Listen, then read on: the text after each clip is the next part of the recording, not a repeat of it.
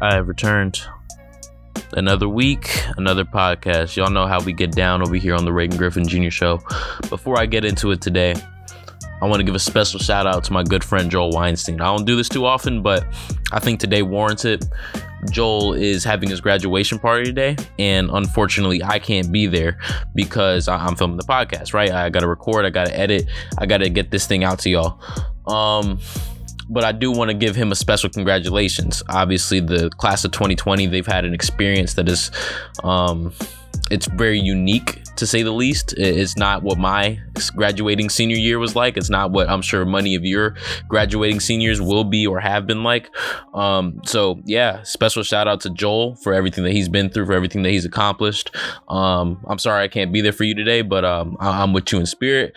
And with that said, cue the music, man.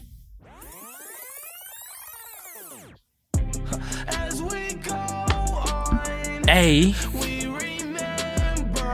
yeah. Times we, hey, yeah. What? Lil P. So yeah, like I said, congrats to Joel, congrats to the class of 2020. You guys keep persevering. Sometimes, sometimes life gives you lemons, man.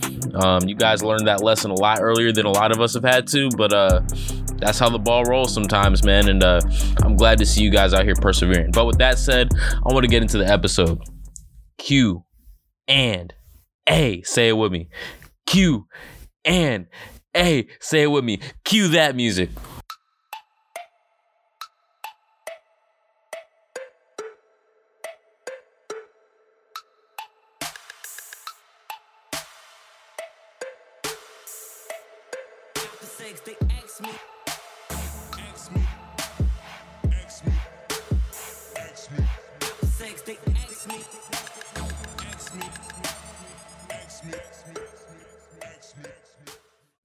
Sorry, man. I'm so sorry. I have been lacking on these Q&A questions. I know, I know. And I put out a video a couple weeks ago. I said that it was going to be one of my priorities to start getting and incorporating guests on the show. And I've done that, right? We had a great conversation with Rob Parker. We had a great conversation with Liam Jenkins last week. But one of the other goals that I was prioritizing was audience engagement right? I wanted you guys to be part of this. And, you know, I've been lacking from that standpoint, man. So I wanted to give you guys the platform this week. Ask me anything that you wanted to ask me. I have 10 very solid questions here from good friends of the show. Um, and I want to get into it, man, because I have been lacking, man. I'm gonna try. I'm gonna. I'm not even gonna try. I'm going to be better in the coming weeks. Letting even when I have a guest on, I'm still gonna allow you guys to ask those questions. I've been lacking from that standpoint, but I'm gonna pick it back up. And with that said, let's go ahead and hop into this Q and A, man. Who do I, who do I want to mess with first? Who's first on the docket? Mm mm mm. How about Antonio Almost? Antonio always coming with the questions, man. My former center went to war with that man on the field. Antonio almost asked me, "How do you how do you feel about the NFL making an extra wild card spot?" He also adds that he feels like it's just an opportunity to get Dallas in. He wants me to change his mind. I'm not going to try to change your mind. Because when you say Dallas, I'm sure you're talking about the, the team, but I think what it is is more Dallas as a concept. Because time and again, the Cowboys have been that team that just missed the playoffs, right? They're just out. They're that first team. You, I, I think it's the the twentieth pick in the NFL draft. You're just missed the NFL or, or the playoffs, right? So I, I think as a concept, that's what it is. It's to get that Dallas X team that's always just on the brim of the playoffs to get an opportunity. Now, I have mixed feelings on it, right? Because on the one hand, there's plenty of years in the past. I always think back to um I forget the specific year, but it was the year that Lovie Smith got fired from the Bears. That team went 10 and 6. It was one of the better teams in the NFL, but they missed the playoffs because of the division they were in, right? Because the NFC was so competitive that year, and because they were in a division with uh, the Packers, I believe it was, that ended up winning the division. Um, that's why they missed the playoffs. In some years, it makes sense. You want to see those teams compete, right? That Bears team had a decent shot if they would have entered the playoffs. But other years, such as possibly this one, there's teams where it's like, I don't care if this team makes the playoffs or not. Think about the NFC this season. The Eagles made the playoffs, and y'all y'all know I'm a big Eagles fan, right? That Eagles team wasn't that great this year. And if you add the team after that, who would that have been? I think it might have been the Rams. The Rams weren't good. The Rams were not a good football team this season, or maybe it was the Cowboys. The Cowboys were not a good football team this season. I didn't want to see either one of those teams in the playoffs. So on a year by year basis, there's some years where, yeah, I want to see that other team make the playoffs. There's other years where it really doesn't make a difference whether that team makes the playoffs or not. But what it does for me, it's less about the bottom part of the playoffs and more about the top part because with that addition of an extra wild card spot, you're also now making that number two spot.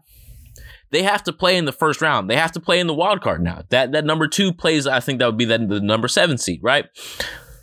So that number one seed becomes a lot more coveted because, as it stands right now, the NFL is saying, okay, if you make number one seed or you make number two seed, you get a first round bye. Now you have to be the number one seed or you don't get a bye at all.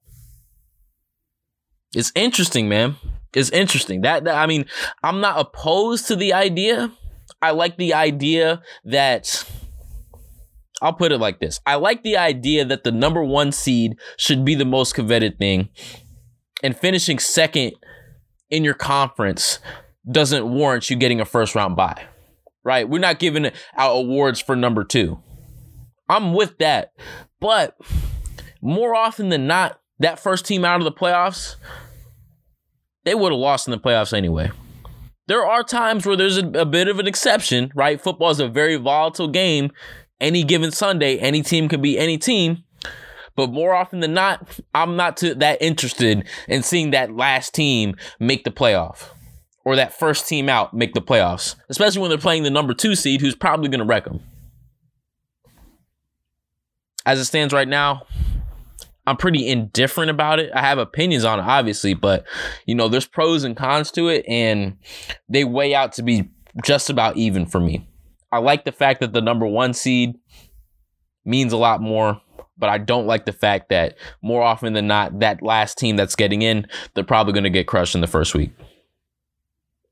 But hey, the, the, the funny thing about the wild card, man, we've seen wild card teams go all the way. We've seen the Packers do it. We've seen the Giants do it. It, it, it can happen. I just don't think it's going to happen a whole lot with a team that really wasn't supposed to make the playoffs in the first place. Moving on. I'm going to get it right today. Today's the day, y'all. I've messed it up on this show twice, but I'm going to get this man's name right. Jamon McKinney. Jamon McKinney. Remember that name, y'all. I butchered it way too many times. It's inexcusable, but we got it right today. Jamon McKinney, host of the Juice Alert. Go check that out. Jamon asked me, Will Joe Burrow win? Hold up, man.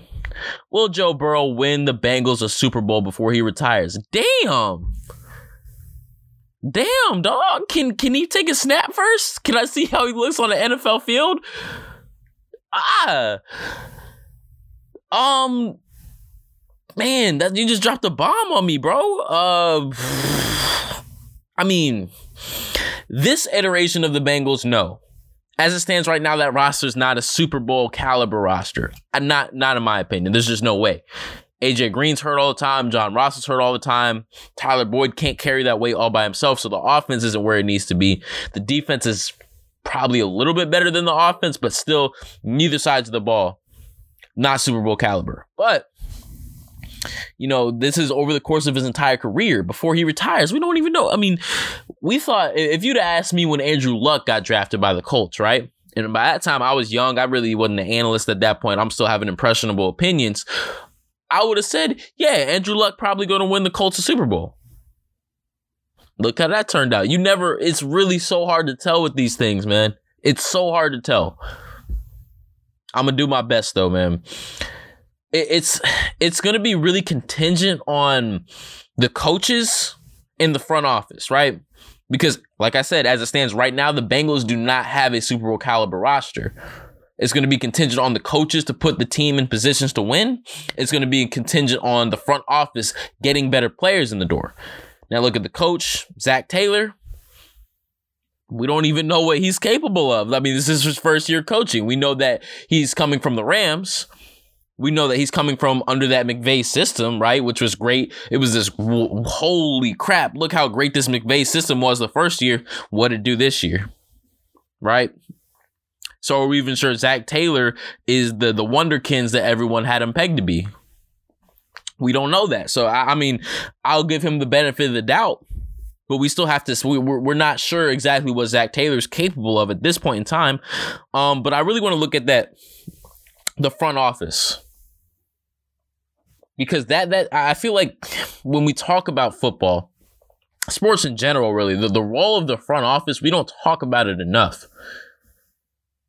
Because that's the that's the entity that brings in players, negotiates contracts, constructs the makeup of the roster, hires the coaches, fires the coaches. The front office, that's a lot of power there. There's a lot of power and control over the direction of a franchise. And the problem with the Bengals front office right now, they have this dude, Duke Tobin, right? He's the director of player personnel. He's the de facto GM, but he's not really the GM. Because the dude pulling the ropes, from what I can gauge, the dude that's really pulling the ropes is the owner, Mike Brown. When you when you go to Google and you type in who is the who is the Bengals general manager, there's no official general manager for the Cincinnati Bengals right now. What you have is a director of player personnel, Duke Tobin, and you have Mike Brown. And there seems to be this weird power dynamic where Duke Tobin is the guy who's essentially playing GM and he's the face of that GM role. But Mike Brown, kind of almost in a James Dolan esque fashion, right? James Dolan, the Knicks, everybody knows how he always has his hands in everything going on there. Mike Brown has his hands in the football operations way too much for his own good. And that's caused the Bengals to suffer. I mean, you listen to First Take, you listen to Skip and Shannon, people are talking about this. The Bengals ownership is why that team has been, you know, mediocre. Look how long it took for them to fire Marvin Lewis. And you guys know I'm always I'm always going to cape for the black coaches in the NFL. But Marvin Lewis by sticking with him for so long, you were sticking with mediocrity. It took them that long to get rid of Marvin Lewis out of Cincinnati.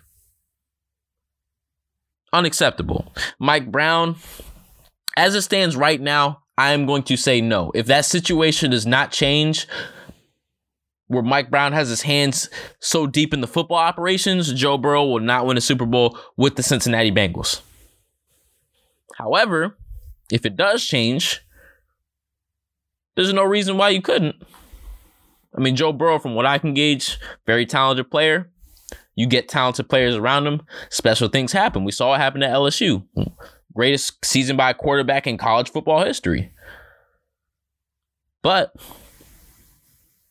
it's not that's not going to change unless Mike Brown removes himself a little bit. And there's no indication that he's going to do that. So based on that, I'm going to have to say no, Joe Burrow will not win a Super Bowl with the Cincinnati Bengals. Jamon, you really dropped a bomb on me, dog. I I had to do some researching for that one.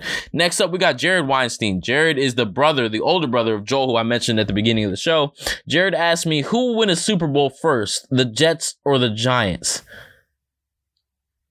This is what we on today, y'all. Y'all asking me to project like 10, 15, 20 years down the line. Can I say neither? Can I say neither the Jets or the Giants are going to win a Super Bowl first? I mean, oof. They're they're they're teams built in kind of similar molds right now, in that both teams have a young franchise quarterback, right? Sam Darnold, Daniel Jones. Sam Darnold coming from uh, USC, Sam Jones coming from Duke. They both have young offensive talent right? They, the uh, the Jets just had a hell of a draft, right? You drafted Denzel Mims, who I think is a baller. Um, you have a lot of injury concerns on the rest of your receiving corps. You got Le'Veon Bell. He's not exactly young, but he's a talented player. You got Saquon Barkley for the Giants. You got Sterling Shepard. You got Golden Tate. Both teams have potential when it comes to their offense. Both teams have coaches that I'm not really a fan of. Joe Judge, I still don't think he deserved to have a head coaching job at this point in his career. Adam Gase just looks like a crazy person. And we saw what he did in Miami. Oh man. It, it's it's tough to say who would I'm going to have to go with the Giants. And the only reason I go with the Giants is because the Jets the Giants have shown themselves to be on an upward trajectory. I have not seen that upward trajectory yet from the Jets. We see more flashes every now and again from Sam Darnold.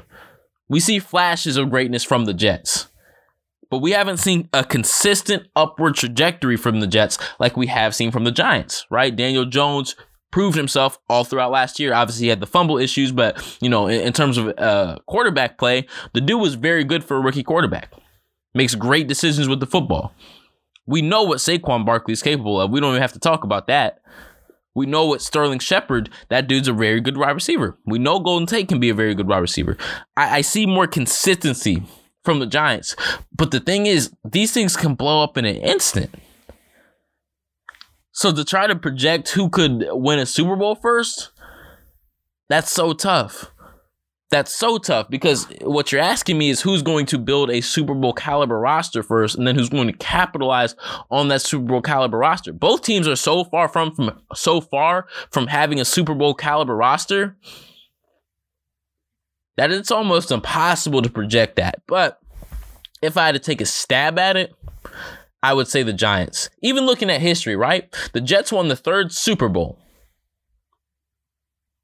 And really nothing's happened for that franchise since. We can talk about the AFC championships in the Mark Sanchez, Rex Ryan era, but really, what have the Jets done since Joe Namath guaranteed a Super Bowl? Meanwhile, the Giants, they've had their flashes throughout the throughout NFL history. They had the Lawrence Taylor era. They had the, this recent era with Eli Manning where they pulled out two chips. We've seen the Giants ascend to greatness multiple times throughout NFL history. We haven't seen that from the Jets. So if I'm basing it on history and I'm basing it on the construction of the current rosters and the confidence that I have in either team to build a Super Bowl roster, I'm leaning more towards the Giants but it's still really it's it's almost impossible to project at this point who would actually win a Super Bowl first. Next question comes from Trevor Dudasic. Dudasic or D- Dudasic? I, am sorry, I forget the, how to pronounce his last name. Trevor, I met Trevor at a camp a couple years back. Very funny dude. One of the funniest dudes I've ever met. He wants to be a stand-up comedian. And let me tell y'all, I tried that one time. I tried being a stand-up comedian one time. It went well, but it is so hard it is so difficult to stand up in front of an audience. I don't, we must have been about maybe 100, 150 people in the room when I was doing stand up. And to look out into just a wave of people, into a sea of people, and just be like, oh man, I have to make all y'all laugh. Not an easy thing to do, man. So much respect to what Trevor does. Trevor asked me, Are the Chiefs a new dynasty? Damn it, man. Can y'all keep asking me to? I, I know my job as an analyst is to project things, but y'all are asking me to project like decades down the line. I'm not a fortune teller. Hold up, let me. I forgot my crystal ball, man. Let me let me go grab that real quick. Boy, if you don't get. All right, let's see. Are the Chiefs a new dynasty? Well, you have Patrick Mahomes, and that's enough in itself to put you in contention year in and year out. There's certain dudes in every sport who tip the odds in your favor with their mere presence. When I think about the NBA, I think about LeBron James. Obviously, LeBron James comes to your team, you're an instant contender. Kawhi Leonard Mm, yeah, if you have a if you if you don't have a terrible roster, Kawhi Leonard comes to your team, instant contender. Kevin Durant pre-injury, we don't know what he looks like now, obviously, but he comes to your team, instant contender. Look at the NFL. Obviously not now, but Aaron Rodgers in his prime, you could never count that Packer team out. Could never count Aaron Rodgers out of a game. There are certain players that always tip the odds in your favor. Russell Wilson, prime example. Seahawks, time and again. We've seen the Seahawks put out very good rosters. We've seen the Seahawks put out subpar rosters. But as long as Russell Wilson was at the helm of that, you could never count that team out. Deshaun Watson's proving himself to be another one of those dudes. Now, Patrick Mahomes is like that dude times a hundred. You can never count that dude out of a game. And as long as you can't count him out of a game, you always have a chance. You always have a chance with Patrick Mahomes. So could they become a new dynasty? Oh yeah. It's pretty difficult with with football, right? Because we talk about becoming a dynasty in, in a game like NBA basketball. It's a lot easier to just, just retain the best players, and as long as you have that core, you're gonna be good. But football, there's a lot, there's 22 dudes on the field that all have to work cohesively to achieve an objective. It's a little bit harder to maintain that. But again, that X factor of Patrick Mahomes that gives you the advantage every single time. I do think that the Chiefs could become a dynasty. I do. In his two years as a starter, we've seen Patrick Mahomes dominate both years. We've seen him win an MVP and a Super Bowl. So long as you have Patrick Mahomes, you have Andy Reid, and you have speed on that offense, that Chiefs team can win against any team in the NFL. And I wholeheartedly believe that. Wholeheartedly believe that. Are they a new dynasty now? Oh no, you got to do a lot more than one just the, the the one Super Bowl to become a dynasty. But could they be one? No doubt in my mind, man. That dude Patrick Mahomes, he might be the single greatest talent of any sport outside of possibly probably LeBron James. I didn't get to see LeBron James coming up, so it's a little bit different for me. In terms of somebody that I've actually seen their ascension, Patrick Mahomes is the most talented player across any sport that I've ever witnessed. I've never seen, and mind you, I used to play quarterback, right? This was a while ago, right? But I played it enough to understand how ridiculous some of the stuff Patrick Mahomes does is. It is utterly bordering on humanely impossible to do some of the things that I mean, just when you watch him throw across his body, the arm strength that it takes for him to do some of the things that he does, it's unreal, man. It's unreal. If you have a talent like that, of course you have the potential to become a dynasty, man. No doubt in my mind. Keeping it pushing. Mr. Noah C. Cornelius, music extraordinaire. Noah asked me, could the Mavericks make a Western Conference final run? No. No, the, the, the Dallas Mavericks, they're not ready, man. At this particular juncture, they're not ready. Some years down the line, I could see it, right? We all know how talented Luka Doncic is right now, and this is only his second year in the league. We all know the potential of Kristaps Porzingis even though the dude doesn't like to go to the paint at all, the dude's still a force to be reckoned with on the court. He creates mismatches, mismatches, excuse me, essentially wherever he goes. That team has insane depth. We talk about a guy like Dwight Powell. We talk about a guy like um, Jalen Brunson, Seth Curry. That team has very, very good depth. They have talented players around Luka and Kristaps.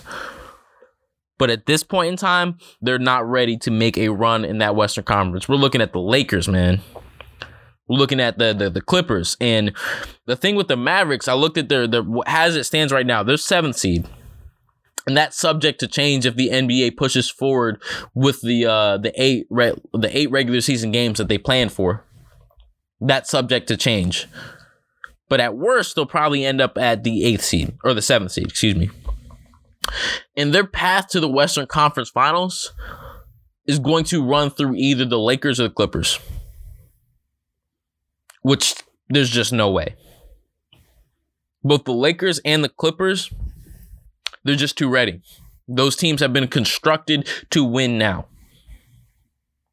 That Dallas team, it's constructed to win now to an extent, but it's also constructed to project to be good years down the line. We still have to wait for the, the true development of guys like Luka, guys like uh, uh, Kristaps. Chris Apps isn't even 100% healthy at this point. He's still, you know, it, it doesn't take, it takes a year to get back into basketball playing shape after an ACL, but it really takes about two years to regain what you had before in terms of your athletic ability. So Kristaps isn't even back at maximum capacity. No, this Mavericks team, man, not this year. Not this year. They couldn't make a Western Conference Finals. I wouldn't bet on it. Pushing it, man. This one comes from my beloved sister, Ebony Griffin, who I know just doesn't know anything about sports. So I'm going to assume this question came from her boyfriend, but hey, maybe I'll give her the benefit of the doubt. Ebony asked me, How will the lack of home court slash live fans, that advantage, how will that impact the NBA return? Mm, that's a good question. Because I, I don't think that's something that we discuss enough when we talk about the NBA return. And we'll talk about everything that's going on. There's some questions in in uh in my uh in my list of questions. There are people that are addressing this whole thing that's going on with Kyrie, so we're gonna get to that. But for the sake of this question, let's say that the NBA does come back.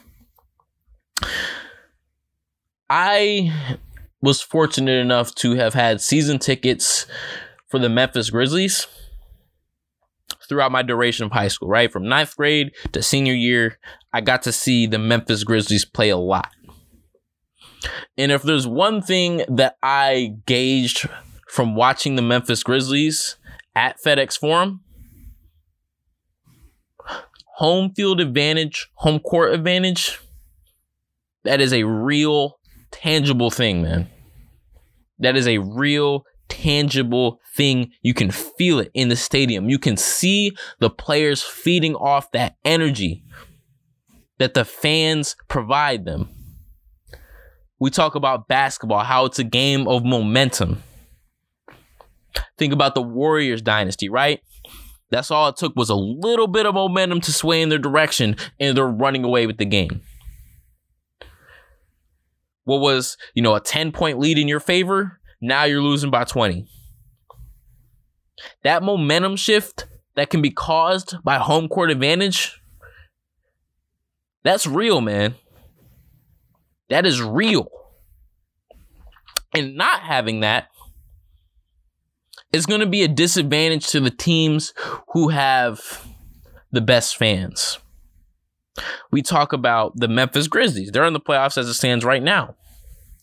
We talk about Oklahoma City Thunder. That's a pretty tough place to go into. Utah Jazz. That's a pretty tough place to go into. Those teams are going to be put at a distinct disadvantage. And I don't think it's going to impact the viewer experience a whole lot watching it on our TVs, it's going to be a little bit odd because essentially what you're looking at is a scrimmage, right? There's no fans in the stadium. There might be some media members here and there. But you're looking at what amounts to a scrimmage amongst players. So where are these guys going to get that momentum and energy from? The the bigness of the playoffs, right? The bigness of everything that's going on. I talked about it on my last podcast. Imagine that iconic Kawhi Leonard Eastern Conference Finals game winning shot that he hit. Imagine no fans in that stadium. Players feed off that stuff, man. Players feed off having that home court advantage. And without it, now we think about how the team with the higher seed they get to play four home games, the other team gets to play three. That's now it's evened out. It doesn't matter who's home and who's away. What matters is who is the better team on that day. Rhyming accidentally. That's all that's going to boil down to is who's the better team on that day. So it really hurts the upper seeds that had that home court tangible advantage more than anyone else. And what I think it does, I I really feel like we're due to see some some crazy things happen. Some teams that had no business losing could end up losing because there's just too many factors going on right now. We talked about the fact that there's no home court advantage. There's no live fans. We haven't addressed, you know, how in shape are these guys? The period that these guys are going to have to get back into shape and to, uh, to get back on the court before playoff time, it's not a whole lot. And if these dudes have been BSing with their with their workout regimens and getting out of shape, we've already heard rumors that Luka might be out of shape. We don't know how, how much veracity there is to that, but we've heard the rumors. And you know there's gonna be some dudes that come back and they're not they're not game ready. We're gonna see some really unusual things happen in this playoffs. I can almost guarantee that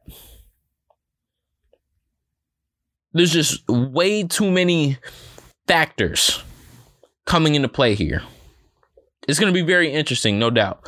But talking about these playoffs, man, this next question comes from Eddie Sun and also William Patterson. You guys both asked me about the same question, so I'm going to lump it together.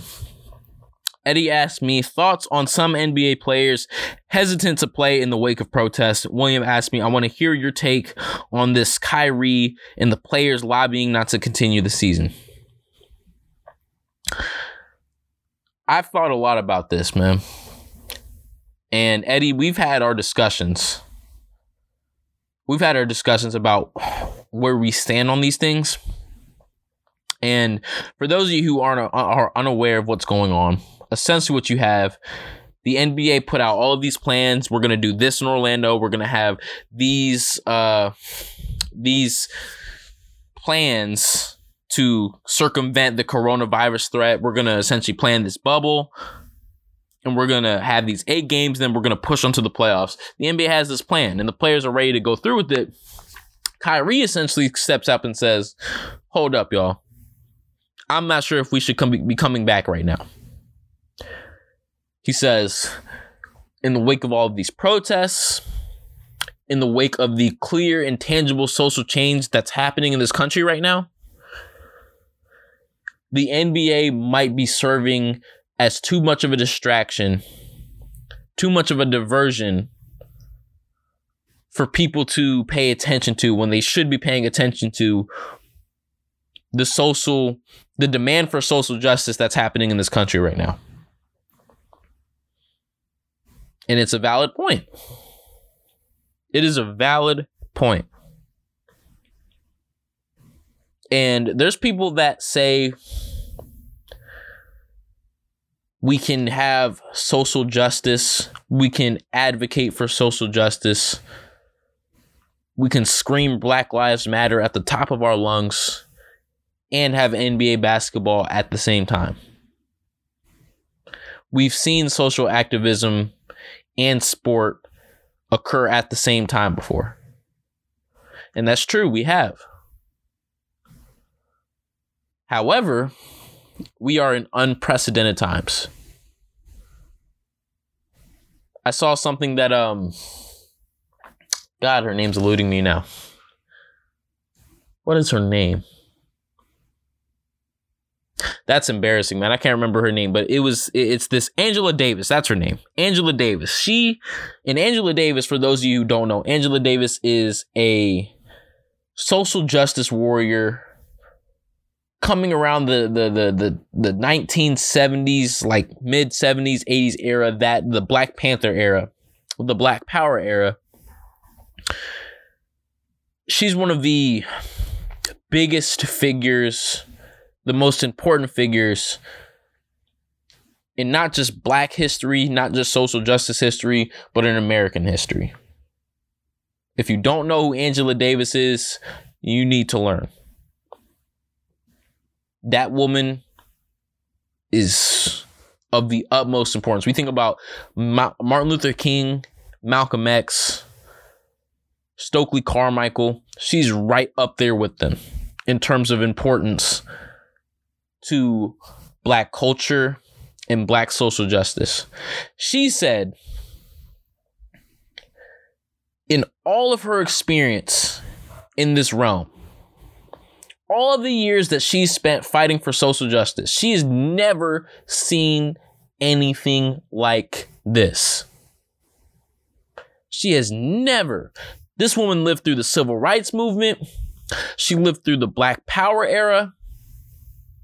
She was at the forefront fighting for those changes. She was on the ground doing the dirty work. And she's never seen anything like what we're experiencing in this country right now. Y'all, if you haven't realized it at this point, let me tell it to you right now, right here on the Reagan Griffin Jr. show. This moment of social upheaval might be the most impactful one in American history. And I know that's weird to think because we've studied the civil rights movement in our class. We've studied the Boston Tea Party. We, um, I mean, y'all might not have studied the Black Power movement. That's the American school system failing you. But for those of you who had, it's weird to think that right now in this moment we are part of something that's could be bigger than all of that. But if Angela Davis says it, you better believe that to be true because that woman is an expert on such matters. So, my point is, we're living in unprecedented times. So, we can't base the things and the decisions that we make going forward on things that have happened in the past because clearly the things that have happened in the past haven't worked. But on the other hand, if the NBA does not come back this season, that could spell disaster for the league as we know it. We're talking about, I've seen numbers up to $2 billion in revenue for the league gone to squat. $2 billion. That's a lot of money. And that just doesn't affect the owners. That affects all the way, it trickles down all the way to the players. And we're talking about salary cap changes. We're talking about TV deal revenues. We're talking about a lot of the business aspects of sports that people don't tend to think about a whole lot, but matters a ton. I said it earlier in, in the show. We don't talk about the front office a ton, but it matters. And I think that points to this larger point. We don't talk about the business aspect of this a ton, but that stuff matters because that's ultimately what moves the needle a lot in these situations. $2 billion. And this, we, we could say, hey, man, if the salary cap gets lowered, so what? LeBron James doesn't make $30 million. He only makes 23 million. Whatever. LeBron James is just one dude, man. And his caliber of player, when we talk about the star players, yeah, the dude's making upwards of $15 million. That's not going to, you know, kill you. But when we talk about the 10th, 11th, 12th, 13th, 14th, 15th dude on the roster, dude's only making 300, 400K. Now we're talking about 150K, 200K. I'm just throwing numbers out there, but you know what I'm saying? Some of these dudes are these dudes are supporting families. Some of them multiple families. Depending on that money, to keep coming in so they can do what they need to do for themselves, their families, and their communities. I'm not sure it's fair to ask those dudes to be all right with the salary cap getting cut. It's a very complicated and nuanced topic on what on what needs to be done. And I've looked at this from so many angles, and the conclusion that I've ultimately drawn is that it's not our battle to fight. And when I say our, I mean we as analysts, I mean we as NBA fans, I mean we as outsiders looking in. This is the players' battle. This is something that's going to affect them. And there are times, right? And this is something that I think gets lost a lot in this country but there are times where it's appropriate to step back and allow the people who the decision is going to affect the most allow those people to talk amongst themselves and draw that conclusion for themselves. Now, I'm going to have opinions on it. For those of you who want to know my opinion, I lean more towards coming back and playing basketball. However, I completely understand the other side of the argument. I've seen dudes like Dwight Howard. I've seen Austin Rivers. I've seen Ky- quotes from Kyrie Irving. And every time I read a quote that's on either side of this argument, I read it and I'm like, damn, that's a valid point. That makes a lot of sense. And that's me reading both sides of the argument. And ultimately, I don't have the answers. You don't have the answers. The analysts don't have the answers. None of us really have answers right now because, like I said, like Angela Davis said, we are in unprecedented times. And for that reason, I think we leave it up to the players right now. The it's their job, right? They're the people who this decision is going to affect the most. They're intelligent human beings. They have the capacity to to weigh pros and cons, to to make informed decisions. I say we trust those guys to figure this out because at the end of the day, it's not our place. It's not our place to wag our fingers and say, Kyrie Irving, you're wrong. And it's not our place to say, Kyle Kuzma, Austin Rivers, you're wrong. We don't know what they these guys go through. They know better than any of us. And in this moment, I think it's appropriate to trust them. That's what that's my two cents. Um, I'm interested in hearing what you guys think. Definitely hit me back and let me know what you think. Um, final question, man. Final question. This one comes from Daniel Quinn. Show mate of mine. We do sports scene together. We go to college together. I'm looking forward on hopping on his podcast in the near future. Daniel Quinn asked me, "What young NBA star could you see joining AD on the Lakers once LeBron leaves?" Mm, mm, mm. Man, you know, y'all know I'm a Lakers fan, man. I, I'm just getting, I'm getting excited just thinking about it, man. I don't know, but with that said, right, I'm excited just thinking about it. But I also know, as a Lakers fan, time and again we get disappointed. We're getting LaMarcus Aldridge. That that was my first experience with this. We can go get LaMarcus Aldridge. Nope. Marcus Aldridge gave us two meetings couldn't even swing him. Couldn't swing the dude. We can go get Kevin Durant. Nope. Couldn't swing these dudes, man. So I know that it's harder than a lot of people think for the Lakers to go get dudes. We ended up pulling LeBron. And to be quite honest with you, I'm not so sure that was more a case of the Lakers selling themselves to LeBron I feel like it's more LeBron just saying, "Oh, I want to go to be I want to go be a Laker." No one sold LeBron on the Lakers. He was already sold. He was already sold on the idea of wearing purple and gold and carrying that torch. That's besides the point. I digress.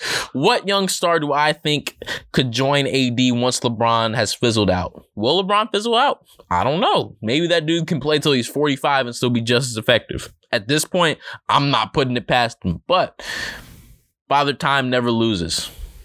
That man is undefeated. So there will be a time where LeBron is going to have to pass that torch. Now, when we think about dudes that could potentially join the Lakers, it's got to be a guard, right? The, the the days of the power forward center combo leading you to an NBA championship, that that's gone. AD is the the dude who holds down the paint. You need a guard to go along with that. So it's gonna have to be a guard. And B, it's going to have to be somebody that's dissatisfied with their current situation. So, what I'm really trying to project here is who is a guard that I could see being dissatisfied with their situation and wanting to either be traded or will want to sign with the Lakers through free agency. So I have a couple names. These are less realistic, but I could see Trae Young. We know Atlanta sucks. They have some pieces, right? John Collins, Kevin Huerter, Cam Reddish, DeAndre Hunter. Yeah, yeah. Atlanta sucked this year. And if Atlanta doesn't make tangible improvements in the coming years, say we're five years down the line, LeBron's ready to hang them up, and the Hawks are still sitting at the 12th seed in the East, I could see Trae Young. And my God, would that be nasty, man? I'm shivering just thinking about a pick and roll between Trae Young and Anthony Davis. Y'all, if you don't understand how good of a passer of the basketball that Trae Young is, it's ridiculous, man. Ambidexterity. I don't even know if that's a word, but if it isn't, we need to create the word.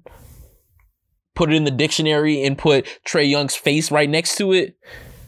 That dude can pass with both hands. He can pass at all angles. He's creative. He can execute every pass in the book. He sees things before they happen. He puts the ball in places that leads his uh that leads his offensive player to the rim and simultaneously keeping it away from the defensive player. It's ridiculous. That dude has the ball on a rope, man. On a rope and him and Anthony Davis, Anthony Davis might be the best lob finisher in NBA history. Trae Young is already one of the best passers that I've ever seen. Put those two together. That would be, oh man, that would be showtime. That would be showtime again. But I also don't think that's that realistic a guy like Trae Young, I don't think he's going to stay down for too long. I do think Atlanta's due to ascend in the coming years. They have a lot of young talent, so I don't know if he's going to be dissatisfied with his situation by the time LeBron's ready to leave. Another name, Donovan Mitchell. Mm, maybe. You have the guard in big combo. But the ultimate problem that I have with Donovan Mitchell, A, I'm not sure he'd be leaving Utah anytime soon. And B, he's not, I think he can develop better as a passer of the basketball. And he's the he's the type of dude that has to be on the ball, right? No one wants to put Donovan Mitchell off the ball. That's why the whole Mike Conley Donovan Mitchell thing wasn't working earlier this season because Mike Conley needs to be on the ball and Donovan Mitchell needs to be on the ball. They couldn't quite figure that out. But at the same time that you need Donovan Mitchell on the ball, I'm not sure how apt he is at actually running an offense. So essentially, what you're doing is you're limiting your ceiling as an offensive basketball team when you put the ball in Donovan Mitchell's hands. So uh, he's a talented player, and he definitely has room to grow in that respect. And I do think he can get there. Just at this particular juncture, he's not there yet. Five years down the line, who knows? But I don't think Donovan Mitchell would be leaving the Jazz either. He seems like the type of dude that would want to stick around. So let me hit you guys. I've hit you with some names that I think are less realistic. Let me hit you with some names that I think could potentially happen. De'Aaron Fox probably should have been a Laker in the first place. I said it. Like, I'm not gonna sit up here and act like I wasn't sold on Lonzo Ball just like everyone else was coming out of college. If I'm the one making that pick, I would have also picked Lonzo Ball at number two. So I'm not going to be the, the, the Monday morning quarterback telling everybody, "Oh, you should have drafted De'Aaron Fox. You should have drafted Jayson Tatum." Right? We can all see what happened. We all know how it played out. But I'm not going to act like at the time I wasn't sold on Lonzo, just like a lot of other people were. But you know, it, apparently, people within the organization wanted De'Aaron Fox, but they were hit with the veto because it just seems so perfect for Lonzo Ball. But De'Aaron Fox, Sacramento, that that franchise just never seems to go anywhere, man. They have talented players now. De'Aaron Fox, Buddy Hield, Bojan Bogdanovich. I hope that was the right Bogdanovich. I don't know. Bogdan Boyan. I think it was Boyan. Um Richaun Holmes. You got talented players, but they just never seem to get any better as a team. It's weird it's weird. Like we, we've seen since DeMarcus Cousins left, and even while DeMarcus Cousins was there, they just never seemed to get any better as a team. They always seem to be that team that's in like the the 10th, 9th, maybe the 8th seed range and just never improve. I could see De'Aaron Fox getting frustrated with that and wanting to dip. I could see De'Aaron Fox wanting to wear a Lakers jersey. I could see De'Aaron Fox wanting to play with AD. I think that's something that could happen. Another name, Zach LaVine. We all know Zach LaVine does not mess with the Bulls right now. That dude's literally dropping 40, yelling at his coach the entire time. He does not like Boylen or what is it? I don't even I didn't even take the time out to research the coach's name because he's that irrelevant. He don't know what he's doing sticking Lauri Markkanen in a corner like he's he's Kyle Korver or something. He don't know what he's doing down there. I can see Zach LaVine, even if they do hire a new coach, I could see him wanting out. And Zach LaVine's a very underrated scorer of the basketball. One of the most talented scorers in the NBA at this point, but we have never seen him in a winning situation. I could see him wanting to be in pursuit of a winning situation. Should he leave the Bulls? I think the Lakers would be amongst the top of his list. And that'd be a guy that I think you could trade for, not even have to go get him in free agency.